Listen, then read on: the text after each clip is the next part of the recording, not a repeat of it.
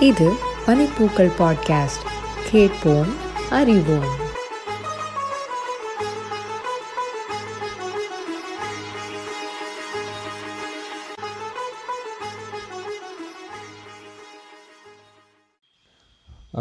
வணக்கம் ரவி. வணக்கம் சரவணன். எப்படி இருக்கீங்க? ஆ நான் நல்லா இருக்கேங்க. எப்படி இருக்கீங்க?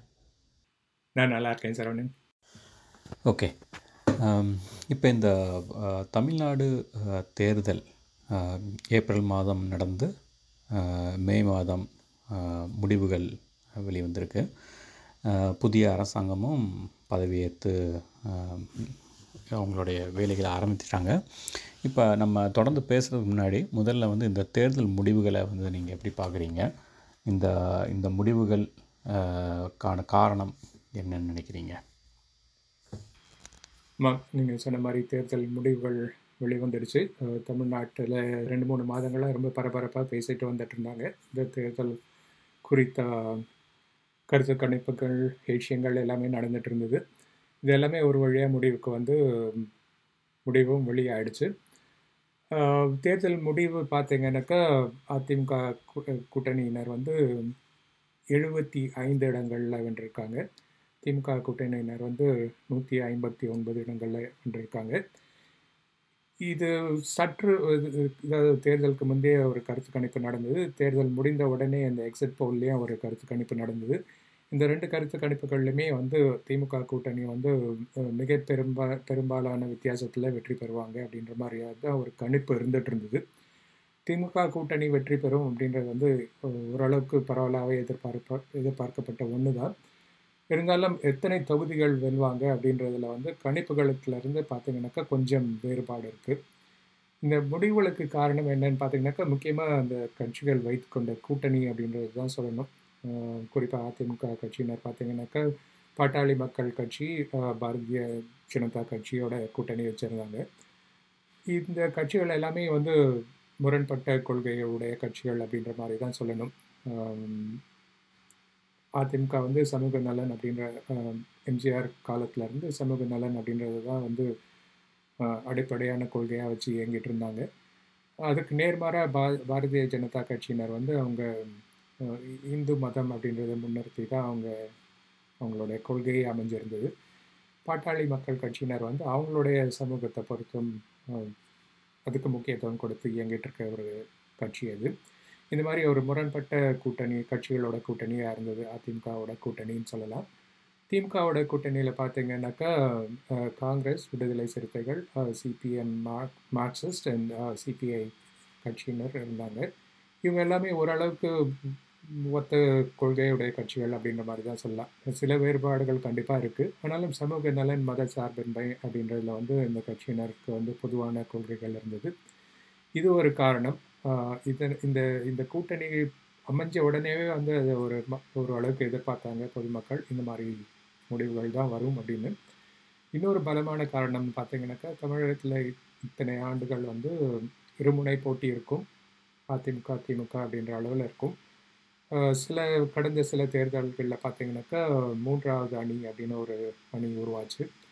இந்த முறை பார்த்தீங்கன்னாக்கா ஐந்து அணிகள் இருந்தாங்க. ஒரு ஐந்து முனை போட்டியாக அமைஞ்சது இது அதிமுக கூட்டணி ஒரு பக்கம் அதிமுக திமுக கூட்டணியினர் ஒரு பக்கம். நாம் தமிழர் கட்சியினர் வந்து எல்லா தொகுதிகளிலும் தனித்து நின்னாங்க.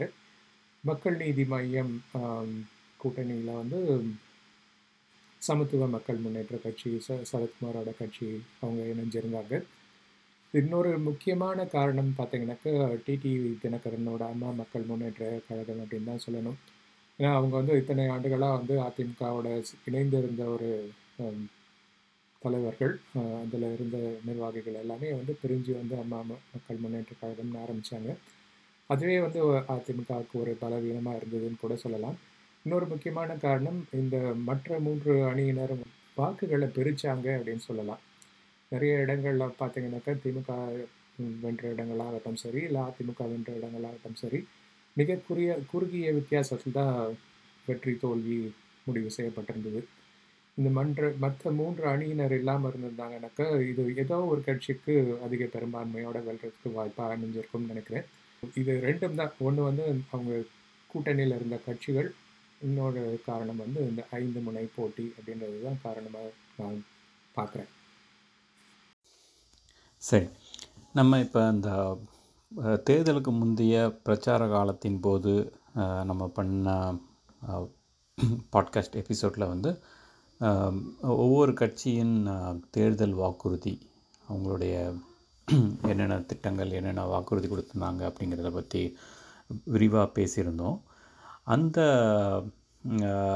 இப்போ அதை வச்சு பார்த்தோம்னா இந்த தேர்தலில் திமுக இப்படி ஒரு வெற்றி பெற்றதற்கு அவங்களுடைய எந்த வாக்குறுதி வந்து அவங்களுக்கு உதவி இருக்கும் அப்படின்னு சொல்ல முடியுமா? ஆமாம் இந்த வாக்குறுதிகள் ரெண்டு கட்சிகளும் ஐந்து அணியினருமே வந்து ஒரு நிறைய வாக்குறுதிகள் கொடுத்துருந்தாங்க.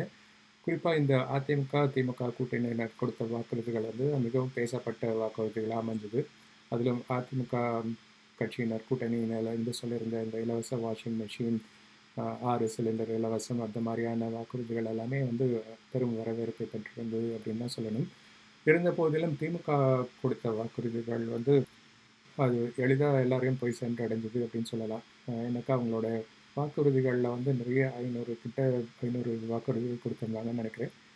அதில் எல்லாத்துலேயுமே வந்து ஒரு திட்டமிடப்பட்ட ஒரு செயல் திட்டம் இருந்தது அப்படின்னு தான் சொல்லணும். குறிப்பாக இந்த பெண்களை சென்ற குடும்ப தலைவர்களை சென்றடையும் வாக்குறுதிகள் அதிகம் இடம்பெற்றிருந்தது. திமுகவுடைய வாக்குறுதிகளில்.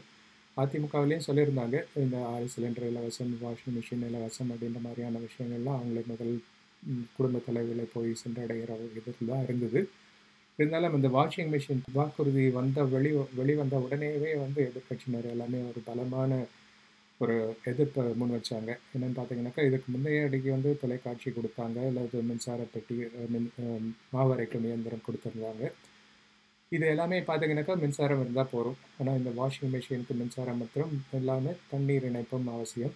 ஏற்கனவே இருக்கிற தண்ணீர் தட்டுப்பாட்டில் இந்த இலவச வாஷிங் மிஷின் வாங்கிட்டு நீங்கள் என்ன பண்ணுவீங்க அப்படின்ற மாதிரி ஒரு பரப்புரையில் பேசினாங்க.